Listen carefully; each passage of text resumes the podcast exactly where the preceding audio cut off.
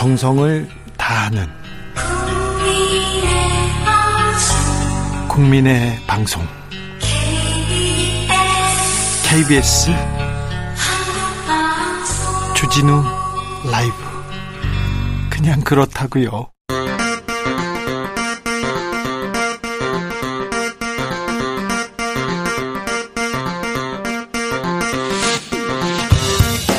주진우 라이브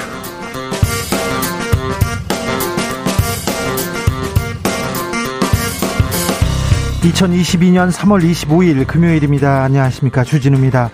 북한 김정은 국무위원장이 신형 ICBM 시험 발사를 명령하고 참관하고 전 과정을 지도했다고 밝혔습니다. 김 위원장은 손글씨로 용감히 쏘라 이렇게 적었습니다. 북한은 4년 만에 약속을 깨고 선을 넘어버렸는데요. 정권 교체기에 러시아 우크라이나 전쟁을 하는 상황에서 왜 이 ICBM을 쏘았을까요? 북한은 우리 정부에 미국에 어떤 메시지 전하고 싶은 걸까요? 김준영 전 국립외교원장과 짚어봅니다.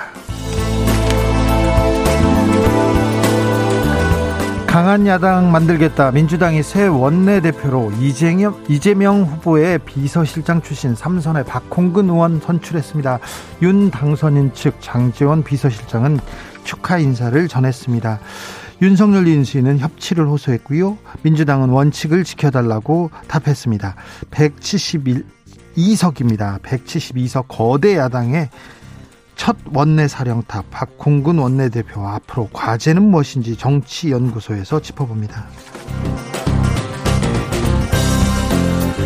새 정부의 정책 방향 밑그림 그리기 위해 윤석열 인수위가 각 부처 업무 보고를 받고 있습니다. 그런데 다음 주에 이례적으로 KBS 방문진 방통위에게 간담회 참석, 참석하라 이렇게 통보했습니다. 윤석열 인수위의 언론 미디어 담당은 박성준 박성중 국민의힘 의원이 맡고 있는데요.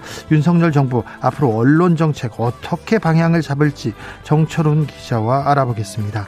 나비처럼 날아 벌처럼 쏜다. 여기는 주진우 라이브입니다. 오늘도 자중차에 겸손하고 진정성 있게 여러분과 함께 하겠습니다. 한 주 어떻게 보내셨습니까? 고생 많으셨습니다. 오늘 밤부터 바람 불고요. 어, 비 소식이 있습니다. 비가 많이 온다고 하는데 금요일 퇴근길 조심하시기 바랍니다. 조심해서 들어가세요. 3911님께서 하루 종일 흐린 날씨에 금방이라도 비가 내릴 것 같습니다.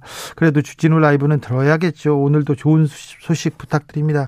좋은 소식을 전해야 될 텐데 전해야 될, 될 텐데 걱정입니다. 아무튼 어디서 뭐 하면서 주진우 라이브 함께 하고 계신지 아, 소식 전해 주십시오. 봄 소식도 감사히 받겠습니다. 샵 9730 짧은 문자 50원 긴 문자는 100원이고요.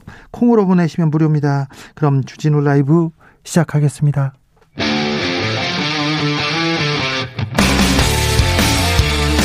탐사보도 외길 인생 20년 주 기자가 제일 싫어하는 것은?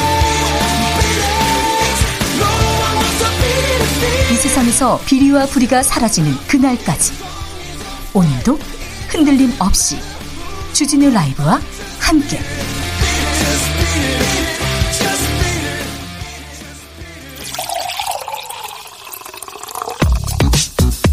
진짜 중요한 뉴스만 쭉 뽑아냈습니다. 줄 라이브가 뽑은 뉴스 주스 정상근 기자 어서 오세요. 네 안녕하십니까. 김정은 위원장이 ICBM 발사를 지시했다는 발표 있었습니다.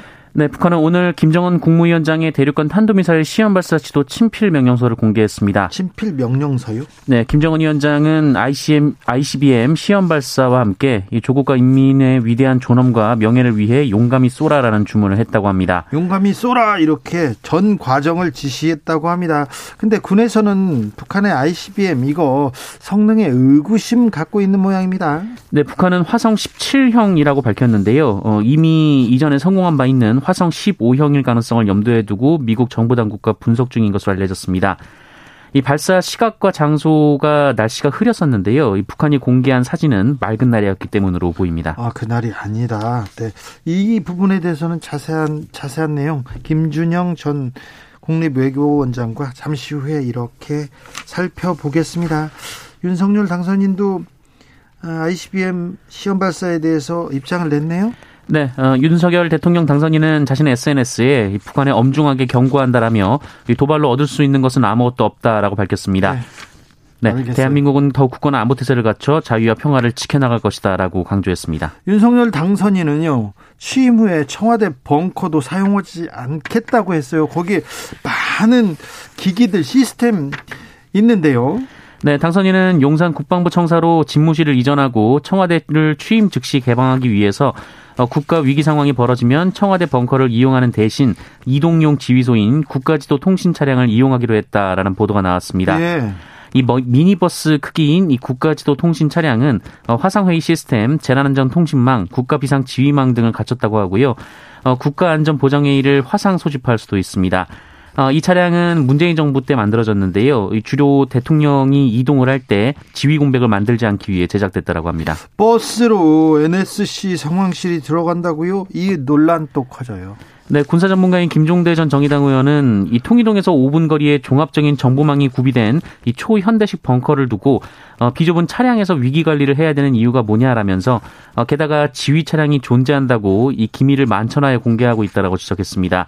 어, 또한 5월 11일 청와대를 전면 개방한다면 그날 새벽부터 위기관리센터 장비 시스템을 다 뜯어내야 하는 상황이라고 주장했습니다. 0505님 하긴 뭐래 하긴 뭐래 이러면서 주진우 라이브 듣고 있지 예 감사합니다. 네, 잘 끝까지 함께 해 주십시오. 0820님 성급 문화마을 버스 주차장에서 휴식 시간에 듣고 있는데 국내 상황과 북한의 도발 리스크가 크게 느껴져 아 가지고 있던 주식 매도 신청하면서 주진우 라이브 듣고 있습니다.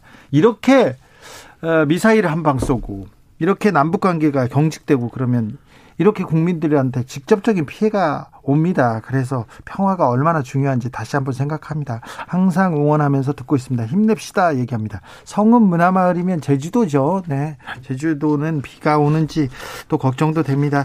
네. 비 온다니까 좀 조심하셔야 됩니다. 장재원 당선인 비서실장 어제 선출된 박홍근 민주당 원내대표를 예방했습니다. 네, 박홍근 민주당 원내대표는 오늘 장재원 대통령 비서실장 당선인 비서실장을 예방을 받고 어, 환담을 나누었습니다. 어, 장재원 비서실장은 난을 선물하면서 진심을 담아 축하드린다라고 덕담을 건넸고요. 여야가 새롭게 관계를 정립할 수 있는 계기가 됐으면 좋겠다라고 덧붙였습니다. 네. 안철수 인수위원장 법무부 보고를 다음 주에 받겠다고 했습니다. 네, 인수위원회가 법무부 업무 보고를 거부해서 파장이 있었는데요. 이 관련해 안철수 인수위원장은 오는 29일, 그러니까 다음 주 화요일에 법무부의 업무 보고를 받겠다라는 입장을 밝혔습니다. 네. 네, 한편 박범계 장관은 법무부에는 검찰국만 있는 게 아니다라면서 이 보고 내용엔 당선자 공약을 잘 녹여낸 좋은 내용도 많은데 하나를 가지고 99개를 배척한다면 안타까운 일이다라고 말했습니다. 그런데요. 인수위에서 또 인수위원장 말을 뒤집었어요? 네, 신용현 인수위 대변인은 그 법무부의 보고 시점은 정해지지 않았다며 안철수 위원장의 발언을 부인, 부인하는 일이 있었습니다. 어, 신용현 대변인은 정부 부처 보고 데드라인이 31일까지니까 안철수 위원장은 그 전에 실마리가 풀리지 않을까 생각해서 말한 것이다라면서 이 보고가 이루어지려면 박범계 장관의 입장 변화나 제스처가 있어야 할 것이다라고 말했고요. 또 법무부 업무보고는 인수위 정무사법 행정분과에서 결정할 것이다라고 말했습니다. 아직 그 기자들이 이 부분에 대해서 자세히 기사를 쓰지는 않는데요. 인수위 비서실 장지원 실장을 비롯한 그 비서실하고 인수위하고 간극이 좀 큽니다. 그래서 거기에서 조금 불력함, 다른 메시지도 나오는데 이 부분 조금 자세히 조금 저희가 들여다보고 분석해 드리겠습니다. 감사원이 현직 대통령의 인사권 부적절하다는 입장을 밝혔다고요? 네, 오늘 인수위원회에서는 감사원의 업무 보고가 있었는데요. 어, 감사원은 문재인 대통령 임기 말 감사위원 임명 제청 요구에 대해서 우려를 표명했다라고 인수위 측이 밝혔습니다. 어, 인수위에 따르면 감사원은 감사위원이 견지해야 할 고도의 정치적 중립성을 감안할 때 어, 현 시점처럼 정치적 중립성과 관련된 논란이나 의심이 있을 수 있는 상황에서는 재청권을 행사하는 것이 적절한지 의문이라고 밝혔고요. 어, 새 정부와 협의되는 경우 재청권을 행사하는 것이 적절하다라는 입장을 내놨습니다. 이게 인수위의 의견이기도 한데 감사원이 인수위 대통령 인수위하고 지금 어, 뜻을 맞췄나 봅니다. 네. 이 감사위원은 감사원장의 재청에 따라서 대통령이 임명하는데요. 이 감사원의 발언에 의하면 감사원장이 재청을 하지 않을 것이라는 의미로 풀이되고 있습니다. 그러니까요. 문재인 정부의 탈원전 정책 관련해서 검찰이 강제 수사에 돌입했습니다. 네, 서울 동부지검은 오늘 탈원전 정책 관련해서 산업부를 압수수색하고 있습니다. 앞서 국민의힘의 전신인 자유한국당은 지난 2019년 2017년 산업통상자원부 국장이 한국전력 산하발전소 네곳 사장에게 사퇴를 종용해서 일괄 사표를 내게 했다라며 어, 백운규 전 장관과 이인호 전 차관 등 4명을 직권남용 혐의로 서울 동부지검에 고발한 바 있습니다. 네. 어, 검찰은 원전 관련 공기업에서 특정 인사들이 퇴출되는 과정에 부당한 압력이 개입됐을 가능성이 있다고 보고 수사를 진행하고 있다고 하는데요. 어, 수사가 이루어지지 않고 있다가 고발 3년 만에 강제 수사에 착수했습니다. 어, 문재인 정부 초기에 환경부 장관이 뭐 블랙리스트를 만들었다 해가지고 누구를 밀어냈다 이런 그 수사를 서울 동부지검에서 했었죠. 그때 주진우 검사가 주도했었는데 그때 주진우 검사가 지금 인수위에 가서 큰 역할을 하고 있다죠. 그런데 거의 비슷한 행태에 지금 수사가 시작됐네요. 아, 정부의 정책, 문재인 정부의 정책을 가지고 검찰이 어, 수사에 나서는 것 아마 정권 초기에 몇 번 보게 될 텐데 어떻게 방향이 잡힐지 좀 우려하는 시각도 있다는 거 네, 알아줬으면 합니다. 음, 이준석 국민의힘 대표가 장애인들의 지하철 시위가 정치적이다 이렇게 주장했어요. 네, 이준석 대표는 오늘 자신의 SNS에 최근 전국 장애인 철폐연대가 서울 지하철에서 이 승하차 시위를 벌이는 것과 관련해서 어, 문재인 정부와의 박원순 시정에서 장애인 이동권을 위해 했던 약속들을 지키지 못했다라는 이유로 오세훈 시장이 들어선 뒤에 지속적으로 시위를 하는 것은 의아한 부분이다라고 주장했습니다. 어, 이준석 대표는 국민의힘은 지금까지도 장애인 이동권 향상을 위해 노력해왔고 더 노력할 것이라면서 네. 아무리 정당한 주장도 타인의 권리를 침해해가면서 하면 부정적인 평가를 받을 수 있다라고 주장했습니다. 그런데 장애인 이동권을 위해서는 어, 장애인 단체들이 아주 오래 전부터 계속해서 시위를 벌였는데 오세훈 시장이 들어서 정치적으로 이렇게 활동했다 이렇게 얘기하는 거죠. 네, 어, 이에 대해서 전국 장애인 철폐연대 측은 이준석 대표가 특유의 갈라치기를 하고 있다라고 주장했습니다. 어, 전장연은 지하철 엘리베이터 100% 설치를 약속한 것은 이명박 전 대통령이었고 어, 박원순 전 시장도 이를 약속했지만 모두 지켜지지 않았다라면서 어, 그 사이 장애인이 리프트를 타다 사망하는 사고들이 발생했고 누구도 책임지지 않았다라고 말했습니다. 네. 어, 전 장현은 이준석 대표는 장애인 이동권 보장 약속마저 정치적 정파 문제로 갈라쳤다라면서 이준석 대표가 의아해야 할 것이 아니라 지금까지 법에, 법에 명시된 권리조차 지켜지지 않고 차별받아온 장애인들이 의아한 상황이다라고 주장했습니다. 네. 안타깝네요.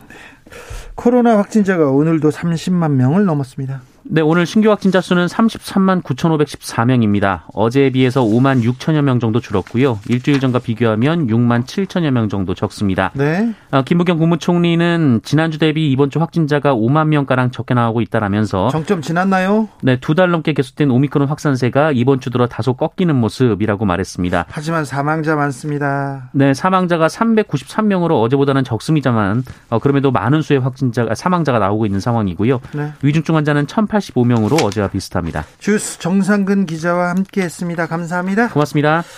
바로 잡겠습니다. 어제 원기호 코너에서 김재원 국민의힘 최고위원이 한명숙 전 총리처럼 뇌물죄를 무죄로 만들기 위해서 검사들 막 닥달하고 조사하면서 안 된다, 안 되니까 결국 사면했다고 발언했는데요.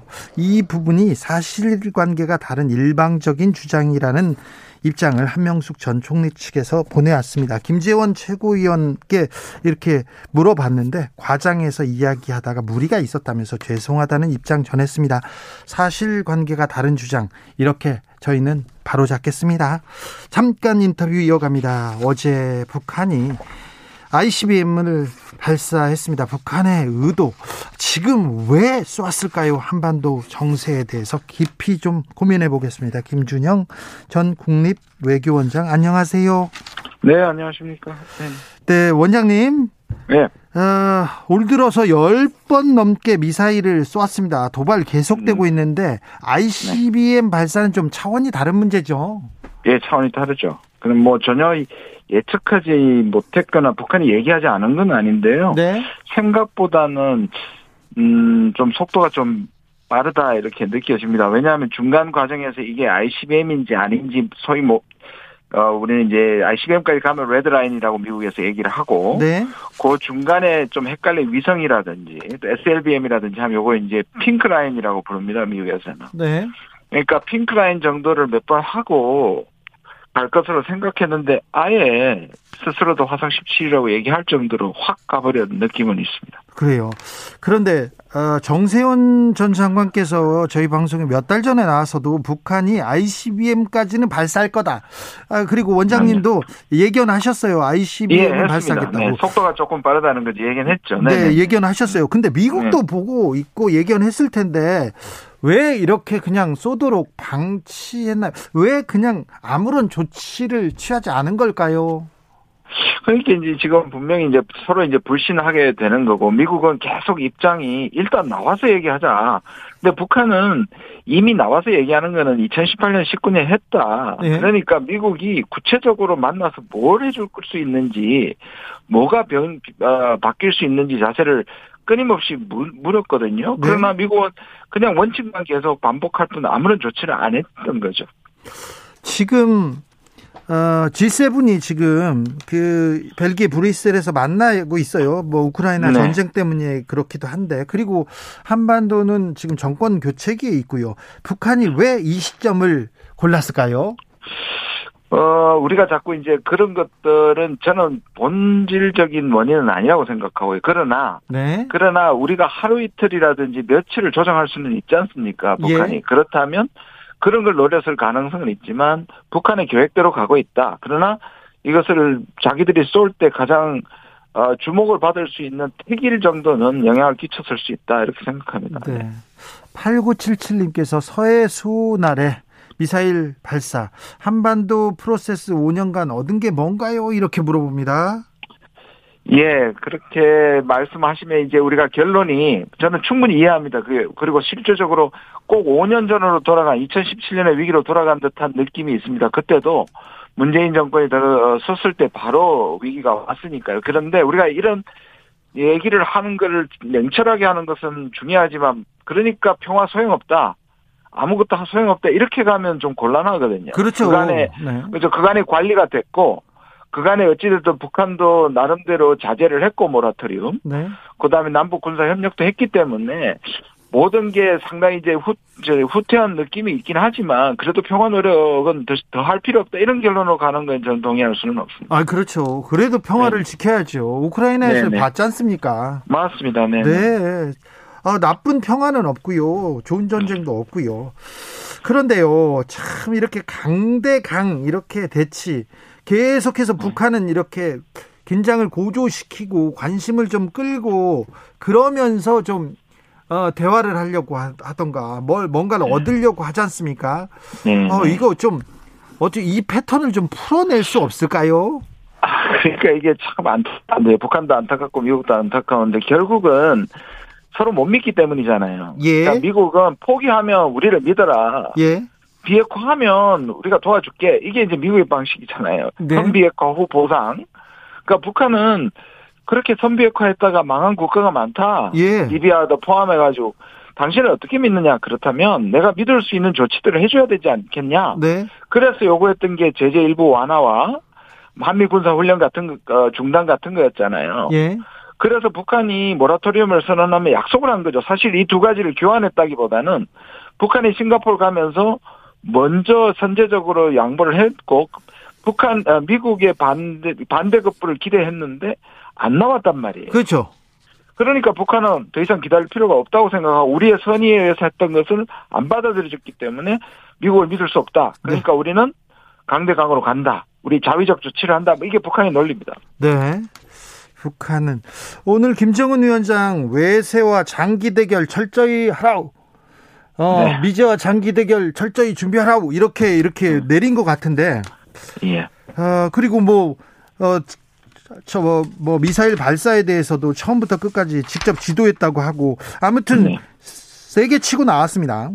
예. 초강수입니다. 그 러니까 북한이 아마 북한이 사실상 북한도 2018년을 완전히 페이크로 하는 건 아니지 않습니까? 상당히 심각하게 비핵화를 고려했고 예, 예. 미국의 반대 거부를 했는데 사실 2019년에 2월에 국제적으로 엄청난 망신을 당하고 사실 실패를 했단 말이에요. 예. 그리고 북한 입장에서는 그 다음에 미국의 변화를 기다렸지 않습니까? 예. 그리고 바이든 정부의 정부의 그, 저, 정책까지도 기다렸단 말이에요. 그러니까 초기에 좀 지켜봤죠.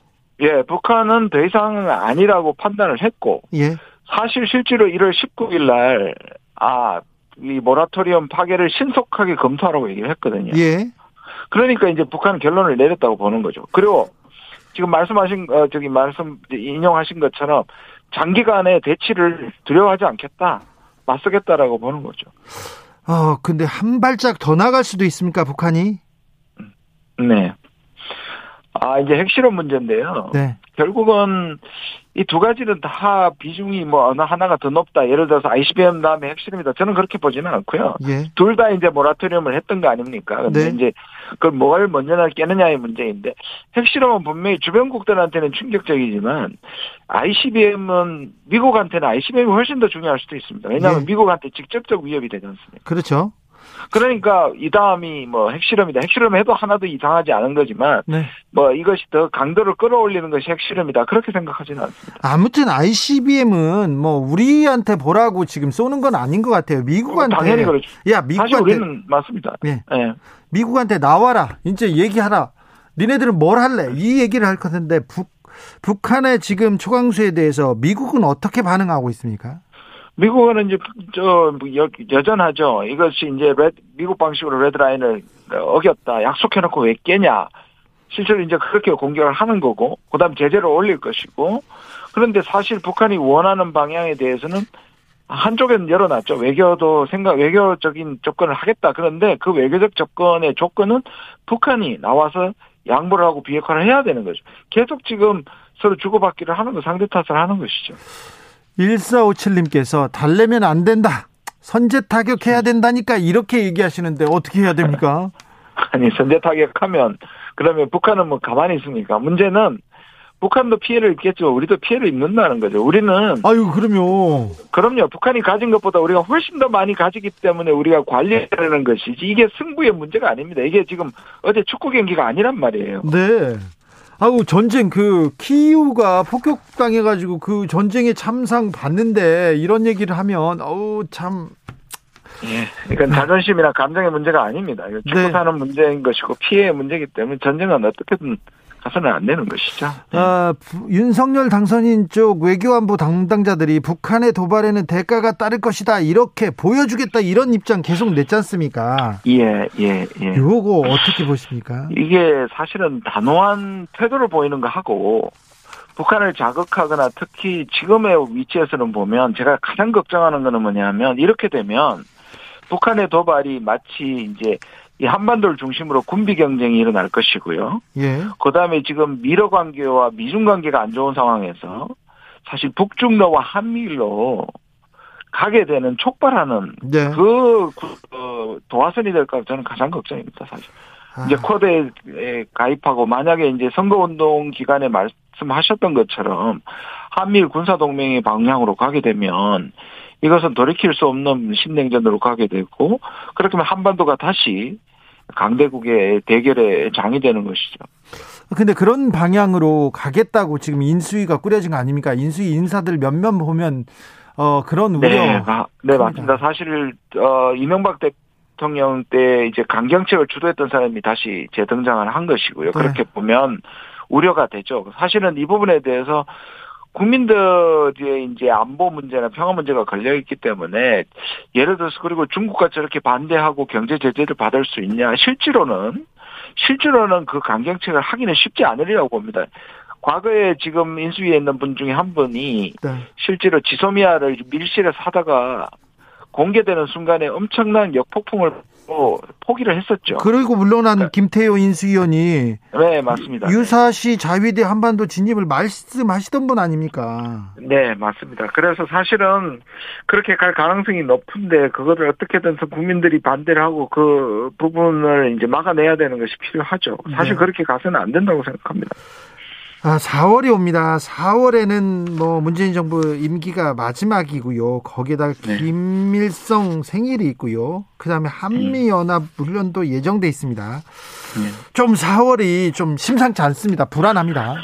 예, 심상치 않고요. 이제 이게 과연 4월 15일쯤 전후해가지고 이 ICBM을 쏠 거라는 예상을 저를 포함해서 많은 분들이 하셨잖아요. 네. 그러면 지금 한 5일에서 한 20일 전인데 이것까지 포함할 거냐 아니면 이거 다음에 또또 있느냐 예. 하는 질문을 할 수 있는데 저는 두 가지 다 가능하다고 보고요. 예. 왜냐하면 어, 저, 진, 어, 과거에 쏘았을 때도 어, 2연속으로 쏘았거든요. 화성 14도 7월 4일 그리고 24일 후에 28일 날또 쏘았고요. 모라쏘는 화성 12도. 네, 모라쏘. 예, 모라쏘르기 때문에 그럴 가능성도 있다고 보, 입니다 아, 네. 그러니까요. 맞, 맞네요. 미사일로.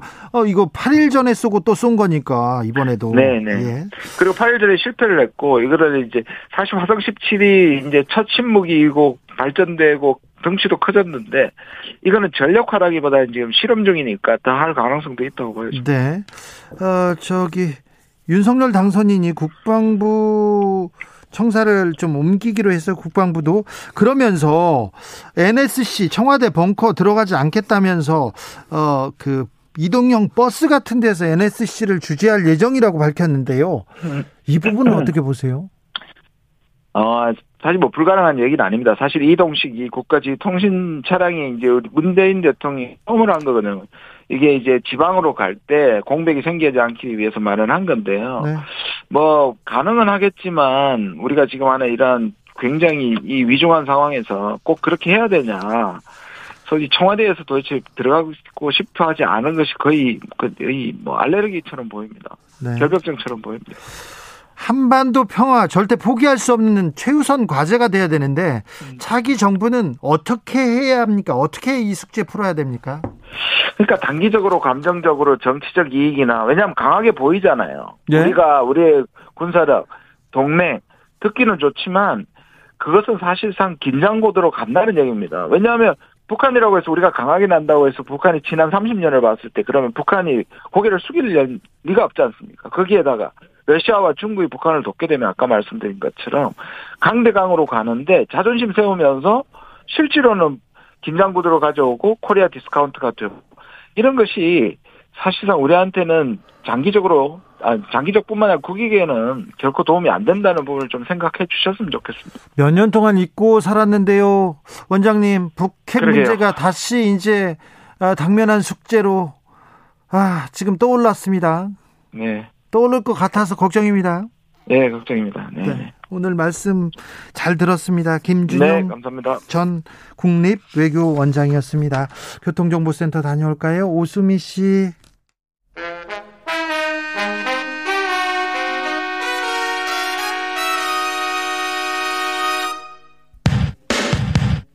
주진우 라이브 돌발 퀴즈. 오늘의 돌발 퀴즈는 객관식으로 준비했습니다. 문제를 잘 듣고 보기와 정답을 정확히 적어 보내주세요. 내일 저녁 8시 30분부터 1시간 동안 서울시청사와 숭례문, 남산서울타워, 국회의사당 등 서울시 랜드마크의 불이 일제히 꺼집니다. 국제환경 캠페인은 2022 지구촌 전등 끄기에 참여하기 때문인데요. 서울시는 대형 건물과 백화점 호텔, 대형 쇼핑몰 등의 소등 참여를 유도할 계획이라고 합니다. 자, 여기서 문제 드릴게요. 내일 저녁 8시 30분에 불을 끄지 않는 곳은 어디일까요? 1번 서울시청사, 2번 숭례문, 3번 국회의사당, 4번 호그와트. 다시 한번 들려드릴게요. 1번 서울시청사, 2번 숭례문, 3번 국회의사당, 4번 호그와트. 샵 9730 짧은 문자 50원 긴 문자는 100원입니다.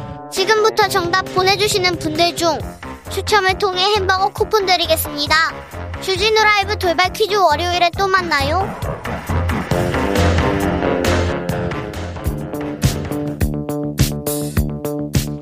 대한민국 정치의 새로운 100년을 준비한다. 21세기형 국회 싱크탱크 정치연구소 영앤영.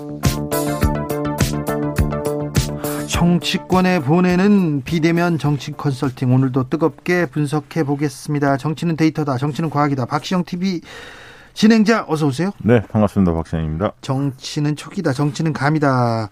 최영일 평론가 어서 오세요. 안녕하십니까? 네. 음. 문재인 대통령과 윤석열 당선인은 이번 주에도 안 만났습니다. 네. 시간이 좀 많이 걸릴 것 같습니다. 4월까지 넘어갈 것 같습니다. 네. 넘어간다고요? 넘어가죠. 다음 주가 3월 말이에요. 네. 왜냐하면 이제 다음 주에 그 하는 총재 네. 임명. 이 되지 않겠습니까? 음. 국민의 국무회의를 열어서 네, 심의 거치게 돼 마지막 날까지가 이주열 총재 임기니까. 네. 마치면 바로. 그래서 또 다음 주도 물 건너 갑니까? 그리고 지금 악재만 계속 쌓여 있죠. 너무 이렇게 감정적으로 이렇게 어, 감정의 고를 풀지 못한 것 같아요. 지금. 근데 사실 하는 총재 같은 경우는 이창용 그 하는 총재잖아요. 음. 네. 지명자가. 지명자. 음, 근데 이분이 사실은 세계 그 통화기금 음. IMF에서 한 8년 정도 근무하셨잖아요. 네. 국장으로. 그리고 이분이 사실 2008년도하고 예. 2009년 MB 때 네. 금융위 부위원장을 하셨거든요. 맞습니다. 맞아요. 진보 네. 보수라고 이렇게 가릴 수도 없지만 오히려 보수적인 사람이기도 해요. 네. 그리고 또 뭐 일각에서 알려진 바에 의하면 장재원 의원이 음. 좀 동의했다. 뭐 네. 이런 얘기도 흘러나오고 있고 그래서 아, 능력 있는 사람이냐 그리고 음. 중립적이냐 이런 걸 보고 판단하면 될 것 같은데 그런 측면에서 하는 총재 음. 이 이창용 씨 어, 지명한 부분에 대해서 후보자에 대해서는 어, 국민들이 볼 때는 음. 저 정도면 무난한 거 아닐까 이렇게 받아들이지 않을까 싶습니다. 근데 어, 지금 청와대 집무실 이전 관련해서 네. 청와대 들어가지 않겠다. 예. 이렇게 얘기하는데 국민의힘 쪽에서 들어가지 않는다. 근데 음. 만약 들어가지 않고 통이동으로 간다. 네. 그리고 청와대를 개방하면 지금 반대 여론이 바뀔 거다 이렇게 생각하는 것 같아요. 어. 그게 일리가 있습니까? 어, 일리가 저는 현재는 없어 보이는데 네. 이 시간을 두고 지켜볼 문제인데 이런 거죠. 전 이제 MB 정부의 색깔이 좀 윤석열 당선인 측 인수에 짙다 이런 이제 사실 인사들이 많이 들어가면 네. 비슷한 그림이 나오는데 그렇죠. 왜 이러는 걸까를 조금 이제 발상의 전환을 해보면 이건 처음에 던진 1호 사업에서 밀리면 안 된다라는 의지도 있겠지만 네. 또 하나는 이게 눈에 보이는 랜드마크를 네. 청와대가 상징이기도 하지만 이 굉장히 국가에서 가장 중요한 시설물이잖아요. 근데 이걸 시민들에게 다 개방해버리고 어쨌든 5월 10일 취임 첫날부터 이 시간이 걸리더라도 원래 예정은 5월 10일부터였지만 시간이 뭐 한두 달 걸리더라도 용산의 신청사 대통령 집무실로 이전하면 이 랜드마크는 최소한 5년 이상 가잖아요. 그 다음 정부가 어떻게 할지는 이제 그 다음 문제고. 그러면 이게 랜드마크 효과에 각인 효과가 있다라는 것을 주로 과거에 보시면 보수 정권들은 주로 이명박 특히 전 대통령 큰 거. 서울, 시장 시절에 청계천 네. 반대하고 난리예요. 뭐 로봇 물고기가 웬 말이냐 저거 자연 하수가 아니고 이 모터로 돌린다더라. 근데 지금 시민들이 좋아하죠. 산책하고. 아, 근데 지금 청와대는 네. 어차피 그 신청하는 분들이 다 그 개방을 해서 음. 신청하는 분들 관람을 다 하고 있습니다. 네네네네. 물론 이제 모든 공간을 다 보는 건 아니지만 네. 주요 공간들을 거의 다 보거든요. 더 이상 이제 대통령 집무 공간은 아니다. 대통령 집무 공간이라든가 비서들이 네. 근무하는 그 공간만 빼고는 음. 흔히 말하는 정원 어, 이런 부분들은 다 공개돼 있거든요. 음. 그래서 과연 청와대를 공개해 달라는 국민적 요구가 높은 상태였는가 음. 지금 시점이 어제 이제 KBS 조사라든가 오늘 갤럽 조사 보면 여전히 반대 여론이 반대율이 훨씬 높습니다. 네. 어, 자 어제는요. 박근혜 전 대통령이 퇴원하면서 음. 대구 달성 사저로 입주했습니다. 네. 윤석열 당선인한테는 조금 풀어야 될 숙제가 어려운 숙제가 하나 던져졌어요. 음. 네, 어제 메시지가 참 의미심장했습니다. 음. 그, 저는 눈에 들어왔던 메시지가 과거 이제 달성에서 선거운동할 때 네. 어떤 지나가는 사람들이 여기 공기 참 좋다 어. 이 얘기를 했는데 처음에는 그게 시골이니까 공기 좋다 어. 이렇게 알아들었는데 나중에 생각해 보니까 선거 분위기가 참 좋다는 의미로 음. 어, 인식됐다, 됐다. 해석이 됐다는 거죠. 그러면서 이어가신 분들이 제가 못다 이룬 꿈들을 음. 어, 이제 또 다른 이들이 그걸 꿀 수 있도록 본인이 미력기나마 작은 힘이나 보태겠다. 네, 네, 네. 그 특히 대구에서, 대구에서 대구에서 좋은 인재들이 뭐 꿈을 이룰 수 있도록 네. 도약을 이뤄낼 수 있도록 작은 도움을 작은 도움을 보태겠다. 보태겠다. 네, 네. 그러면서 갑자기 이제 유영아 변호사 최측근의 대구 음. 시장설도 나오고 그 음. 얘기는 결국 대구가 본인의 정치적 고향이고 자산이기 때문에 네. 대구에서는 어 박근혜 영향력이 상당히 있을 것이다라고 본인이 판단하신 것 같아요. 음. 그래서 이제 어 박근혜 땅 그렇게 말하면 이제 뭐 건방진 얘기겠지만 어떤 정치적 의미에서 음. 박근혜 대통령의 영향력을 꽤 키우려고 노력하실 것 같습니다. 아. 저도 딱 그 대목이에요. 정치적인 메시지는 없었, 없었다고 많은 언론들이 얘기를 하는데 삼성병원 나올 때는 어쨌든 이건 뭐 병원 의료진에게 건강이 많이 좋아졌다, 회복돼서 감사하다. 짧은 인사 맞아요. 여기는 별 정치적 메시지가 없는데 대구에선 분위기가 달랐어요. 이제 이 메시지도 길었지만 빡 지금 박 대표님하고 똑같아요. 어, 좋은 인재를 좋은 인재들이 대구에서 뭔가 좋은 변화를 이루고 나아가서 대한민국 발전에까지 보탬이 되도록 작은 힘을 보태겠다라는 건 강력한 정치적 메시지예요. 그렇죠. 제가 볼 때는. 네. 그래서 당장 어 6, 6일 지방선거에서 지금 보세요. 홍준표 의원, 뭐 김재원 최고의원, 유영하 변호사 이제 나중에 이름이 이제 어제부터 등장을 합니다. 네.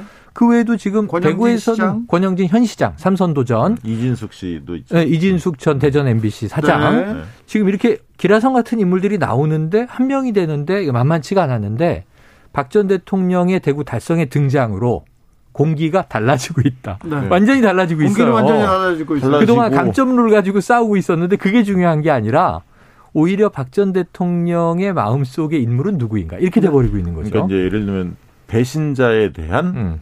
저주, 박근혜 음. 전 대통령의 저주가 시작될 가능성이 있죠. 음. 그리고요. 이, 아시다시피 이명박 측 인사들이 친이계 인사들이 지금 인수위에서 그림을 그리는 사람들이 그렇죠, 많습니다. 그렇죠. 그렇죠. 지방선거에서 공천에서 아, 박근혜계 사람들이 조금 홀대를 받을 가능성이 있는데 음. 여기에 지금 이 박근혜의 상징성이 굉장히 영향을 미칠 가능성도 음. 아니 왜냐하면 대구는요 사실 민주당에서 승리하기 어려운 지역이잖아요. 네. 결국 이제 보수 내에서의 어떤 대립과 갈등일 음. 텐데요. 그런 측면에서 굉장히 의미가 있다고 보여지는 거죠. 음. 그래서 이게 재밌는 구도가 되고 있어요. 네. 의외로 네. 지금 문재인 정부는 임기 말 마지막에 이제 안보와 국민 안전 여기에 최선을 다해서 5월 9일까지 정말 사고 없이 마무리하는 근데 지금 이제 ICBM 도발 등 한반도 북한 문제가 좀 심각하게 격화되고 있긴 한데 네. 요 외에 국내 정치로 들어와 보면 전 어 이게 친이계 친박계가 또 등장하겠구나. 지금 말씀하신 그 내용이에요. 지금 인수위를 비롯해서 윤석열 당선인의 윤석열 정부의 내각은 친이계 이명박 정부 때 그림이 많이 이제 이 다시 돋아 올라오고 있는데 어 그럼 지방선거를 필두로 친박계가 약진을 할 가능성이 있단 말이에요. 네. 여러 가지로 지금 좌장이 돌아왔단 말이에요.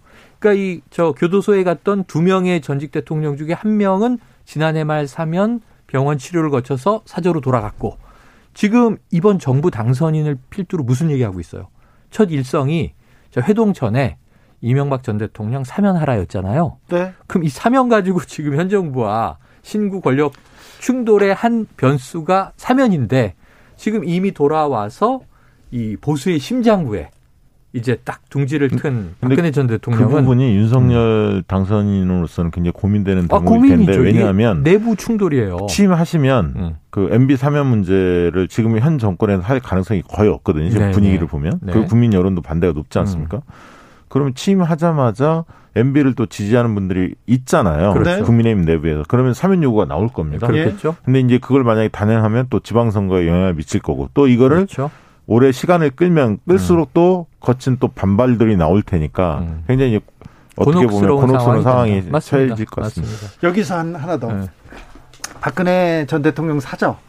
사저를 유튜브 채널 가로 세로 연구소에 돈을 빌려서 이렇게 네. 샀다고 하는데 네, 그걸 이야기를 했죠. 네. 예, 밝혔습니다. 이거 어떻게 봐야 됩니까? 그거는 근데 뭐 나중에 이제 책을 지금 낸다는 거잖아요. 그 그렇죠. 인쇄를 통해서 차츰 아, 갖겠다. 책을 내, 냈어요. 아, 예. 그리고 그 옥중에서 낸 그리움은 아무에게나 생기지 않습니다의 수입이 한 1, 2억이다 이렇게 밝혔고 네. 그게 사조에 일부 들어갔는데 부족해. 책, 은 또 내실 거요 아마? 아니 그러니까 아? 지금 박근혜 대통령이 어쨌든 정치적으로 뭔가 목소리를 내고 싶어 하시는 음. 것 같고 그럴수록 아까 있던 뭐 책이든 뭐든 음. 계속 활동을 그 강조하는 뭔가가 나올 네. 겁니다. 네. 네. 그래서 이제 재정도 좀 확보하고 영향도 더 키우시려고 그렇지. 하겠죠. 네. 네. 아무튼 동생 박지만 씨가 엄청난 부자인데 음. 아무튼 유튜브 채널에 이렇게 손을 어, 빌었습니다. 어, 신세를 졌다. 네, 네. 앞으로 어떤 좀 역학 관계가 있을까 오, 네. 지켜봐야죠. 그러니까요. 돈 문제도 중요하죠. 민주당으로 넘어가 보겠습니다. 어, 삼선의 박홍근 의원이 신임 원내대표로 음. 이렇게 선출됐습니다. 다 아시다시피 이재명계 핵심이고 음. 어, 비서실장을 지냈습니다. 민주당은 강한 민주당을 표방했는데요. 어떻게 갈까요? 음, 그러니까 박홍근 어제 이제 사실 표 차이를 공개를 안 했습니다. 비공개를 하다 보니까 네네. 여러 설들이 막 돌았는데 한 표 차이다, 뭐 그건 아니고요. 표 차이다 네, 여러 저도 가지 알아봤는데 음. 어, 두 자릿수 이상 난 것 같고요. 음. 조금 나, 나긴 났습니다. 근데 이제 그걸 밝히지 않기 때문에 음. 여러 억측들이 있었던 것 같고요. 어쨌든 개혁 지도부를 어, 선출했다. 음. 한마디로 손을 들어줬다. 네. 그만큼 지금 그 윤석열 당선자가 하고 있는 여러 가지를 봤을 때 문재인 대통령이나 이재명 그 지난 대선 후보에 대해서 칼끝이 겨눌 가능성이 상당히 크다. 그런 음. 위기감들이 좀 있는 것 같고요. 그렇죠. 그리고 그 그런 상황 속에서 어 민생 문제 또 검찰개혁 언론개혁 이런 음. 문제들에 대해서 단호하게 대처하지 않으면 민주당이 생존하기도 어렵고 국민 삶을 음. 지키기도 어렵다. 그런 측면에서 젊은 박홍근 의원을 선출한 것 같은데요. 음. 박홍근 의원은 뭐 저는 개인적으로는 과거 학생 시절부터 잘 알고 있었던 음. 분인데 이 굉장히 또 성실하기도 하지만 네네. 어, 뚝심 굉장히 강합니다. 그렇죠. 그리고 디테일에 강해요. 맞아요. 그리고 예산이라든가 정책 부분을 굉장히 많이 다뤄봤습니다. 음. 다뤄봐서 민생 그 뭐죠 을지위원회 위원장도 네네네. 했고 그래서 민생 문제에 특히 관심이 많거든요. 근데 오늘 수석 부대표를 진성준, 박찬대 두 아. 분을 임명을 했는데 두 분 다 이재명 캠프에 참여했던 분들이고 음. 특히 이제 진성준 의원은 상당히 강골, 개혁성이 그렇죠, 강한 그렇죠. 인물로 알려져 네. 있는데 그렇게 보여진다면 3, 4월에 개혁 입법에 대해서 드라이브를 강하게 걸 것 같습니다. 음. 그런데 제가 보기에는 우선순위를 좀 조율할 거예요. 박홍근 의원이 어제 이제 상대적으로 박광훈 의원이 유리하다 이렇게 언론이 많이 분석을 하다가 박홍근 의원이 되니까 어 이거 이변인가? 그러니까 뭐 강성을 택했나? 근데 박홍근 의원을 가까이서 보면 강성이라고 하기에는 합리주의자에 가까워요. 그렇죠. 제가 보기에 네. 그러니까 상대적으로 뭐 박강원 의원보다는 좀 젊으니까 개혁적이지 않겠느냐라는 기대감이고 강성 아니에요. 합리적으로 갈 텐데 어떻게 가냐면 지금 남은 이 임기 마지막 야당이 되기 직전까지 그동안 못했던 과제들 검찰 개혁 등 이걸 드라이브를 걸면 역풍의 또 우려도 있어요. 그러니까요. 예, 그래서 뭐, 뭘 먼저 해야 되냐면 개혁 과제를 제일 선단에 내세우고 네. 우선순위로는 개혁 과제예요. 코로나 극복, 네. 추경 문제. 추경을 먼저 다룰 예, 겁니다. 그리고 네. 이거는 이저 이 윤석열 당선인 측도 주장했던 거고 네, 네. 공약이에요. 추경에 대해서는 예. 이견이 없어요? 50조 어떻게 할 거냐? 그럼 이제 윤석열 당선인은 이 계산을 할 거예요. 어, 이걸 지금 임기 말에 처리하는 것보다 취임하고 나서 처리하는 게 낫지 않나? 하는 고민들을 할 텐데 민주당은 밀어붙이는 쪽이니까 추경에 대해서는 언제가 돼도 4월이 되든 5월이 되든 민주당은 일관적으로 자 추경 합시다 합시다 합시다 갈 거고 그 뒤에서 이제 마무리해야 할 개혁 과제들 검찰 개혁 같은 것들을 풀어갈 것이어서 우선 제일 중요한 건 이 가장 중요한 핵심 쟁점은 민생으로 두고 나머지들을 처리해야 한다. 6월 6일 그 지방선거는 또 민심을 한번 또 아니, 검증해야 되기 때문에 저는 그렇게 갈 거라고 봅니다. 그리고 특히 음. 이제 이재명 후보가 대선 때 약속했던 것들이 있거든요. 부동산도 세제에 대해서 손을 좀 보려고 하고 있고요. 정치 개혁안도 있고요. 그다음에 정치 개혁안도 네. 있고요. 그다음에 이제 대장동 특검도 네. 있고 어 문재인 대통령 임기 내에 음. 가급적 처리하려고 노력하겠죠. 음. 네. 자, 이렇게 민생 법안이 있는데 또 검찰 공화국 맞겠다. 음. 하면서 또 검찰 개혁도 계속 추진하겠다고 하는데 네네. 어제 또 검찰 개혁에 대한 목소리가 민주당 내에서 나왔어요. 음. 상당히 나올 것 같고 이거는 또 김건희 여사 관련해서도 음. 어쨌든 그 도이치모터스 주가 조작 부분이 아직 해결이 안 됐지 않습니까? 네. 그리고 이제 소환 수사를 이루어지지도 않고 음. 아직 뭐 서면 수사를 했는지 이런 등등이 아직 안 알려지고 있거든요. 근데 음. 나머지 분들은 다 이제 정리가 됐는데 김건희 여사만 지금 남은 상태란 말이죠. 그래서 이, 이 부분에 대해서 과연 그 미적미적 거렸을 때 검찰이 음. 민주당이 아마 강하게 어, 수사 촉구를 할 것 같고요. 음. 그런 부분에서 만약에 불기소가 된다면 음. 그게 검찰 개혁의 어떤 불씨를 지피는 도화선이 네, 될 네, 네. 가능성도 네. 있다고 봅니다. 대장동 특검을 가지고도 한번 부딪힐 거고요. 부딪힐 거고. 네. 또 반대로 들고 나오겠죠. 남부지방 경찰청에 있는 뭐 이제 법인카드 뭐 남용 문제라든가 네. 뭐또 성남 FC 문제라든가 이런 것도 수사에 착수한다고 했고 네. 오늘 좀 주목할 대목은 검찰이 그렇죠. 산업부 네. 이게 이제 탈원전 문제에 대해서 네. 동부지검에서 어, 치겠다라고 하는 지금 시사가 시작된 거거든요. 네, 네. 검찰 개혁은 검찰이 움직이면서 네. 자연스럽게 이건 또 이제 언론 지면에 부상될 수밖에 그러니까 없는 과제가 이게 됐습니다. 민주당 쪽 그리고 문재인 정권 쪽만 너무 지나치게 예를 들면 칼끝을 음. 겨누면 이게 늘 반발이 나오게 돼 있고 반발은 나오지만 음. 정권 초기에 또 검찰이 또 어, 늘 뭐, 해오던 일이다. 네, 열심히 나설 가능성이 있죠. 네, 있습니다. 네, 있, 네. 있기 때문에 박홍근 원내대표도 그런 부분을 머릿속에 염두에 두고 대처할 네, 겁니다. 네, 맞아요. 9236님께서 박근혜 전 대통령 밝은 얼굴로 덕담하면서 사저로 가셨습니다. 음. 배신자의 저주가 시작된다. 끔찍한 표현하는 건 적절하지 않은 것 같습니다. 음. 이렇게 하셨고요. 1407님께서 대구 시민은 국민의힘 압도적으로 지지합니다. 친박 시대는 끝났습니다. 저는 대구 시민입니다. 이렇게 얘기해 주셨습니다. 음. 네. 변수가 생긴 거고요. 네. 어떤 영향을 미칠지는 저희가 계속 이렇게 지켜봐야죠. 지켜 지켜보겠습니다. 윤 당선인 그리고 대통령 인수위 네. 어, 다음 주에는 어떤 어떤 논의를 이어갈까요? 물론 집무실 이전 얘기는 계속 네네. 나올 거고요. 계속 나올 거고 인사권 얘기 아까 말씀하셨지만 하는 총재로 거고. 나올 텐데 지금 하는 총재가 문제가 아니고 감사원 감사위원이 문제예요. 장재훈 비서실장이 하는 총재에 대해서 불만 제기하는 척 하면서 뒤에는 결국 감사원 한 자리가 중요하다 이런 얘기를 하거든요. 네. 그러니까 지금 이 밀당에 이 시리즈가 있는 건데 저는 다음 주의 핵심은 저거예요. ICBM 발사에 의한 한반도 핵 위기 정세, 이 북한의 모라토리엄 파기 이 얘기 하다 보면 안 만나겠다는 쪽이 불리해집니다. 국민들을 아니, 안심시키는 데서. 이게 꼭 한 번 만나야 한다는 것도 없는 거 아니에요. 아, DJIS는 회동이 여섯 번 회동. 만났어요. 네. 아니 그러니까 음. 그 인사 덕담 나누고 음. 하나씩 하나씩 하나 있으면 또 어, 협의할 게 있으면 협의하고 네. 이런 모습을 보여주면 되지. 뭐 물밑에서 다 조율해서 서로 어떤 뭐 결과에 대한 합의를 하고 이, 런 자세가 오히려 좀 국민들이 보기엔 납득하기 어려운 그런데 지금까지 갈등 구조가 계속됐습니다. 네. 그래서 다음 주 초에까지도 만날 만나기 쉽지 않아 보여요. 그런데 네. 이렇게 갈등 구조가 계속되면 음. 새 정부 일 못하게 한다, 발목 네. 잡기다 이렇게 얘기하면서 네. 얘기하면서 이렇게 부정적인 인식이 커질 아니 그걸 노리는 거죠. 어. 한마디로 보면 윤석열 원일이 대변인이 사보타지다라고 표현하는 게 그런 거예요. 네. 지금 일 못하게 이 발목 잡고 있고 아니, 그러니까 어떻게. 그걸 물밑에서 모든 걸 의제를 음. 중요 의제를 합의를 하고 만납니까? 청와대에 제안을 드리면 또 이런 얘기를 해요. 답답해서 한 말씀 드린다. 또 이게 만나는데 무슨 그렇게 협상과 조건이 그렇죠. 필요하냐 이런 얘기를 하니까 대통령이 직접 그걸 왜 공개적으로 얘기를 하느냐. 윤핵관들 망신 주는 거냐. 이런 또 역비판도 나와요. 그래서 저는 다음 주에 제일 확실한 건 하나예요. 자, 어제 NSC 열렸잖아요. ICBM 확인되고 그런데 다음 주든 4월이든 어떤 일이 벌어지냐 북한 도발은 이어질 거예요. 한미연합훈련 사이로 이저이 태양절 그래서 그 도발이 있으면 NSC가 모이죠. 네. 그럼 문재인 대통령이 제안을 합니다. 네. 자, 윤 당선인이 네. 불과 몇 주 후에는 NSC를 주재해 하셔야 되는 입장이다. 한번 와서 그 국가 지도 뭐 통신 차량을 쓰시든지 네. 아니면 국방부 벙커를 쓰시든지 그건 자유인데 자, NSC에 들어오셔서 네. 지금 현재 이제 대북 상황들에 대해서는 함께 옵저버로 네. 모니터링을 하셔라.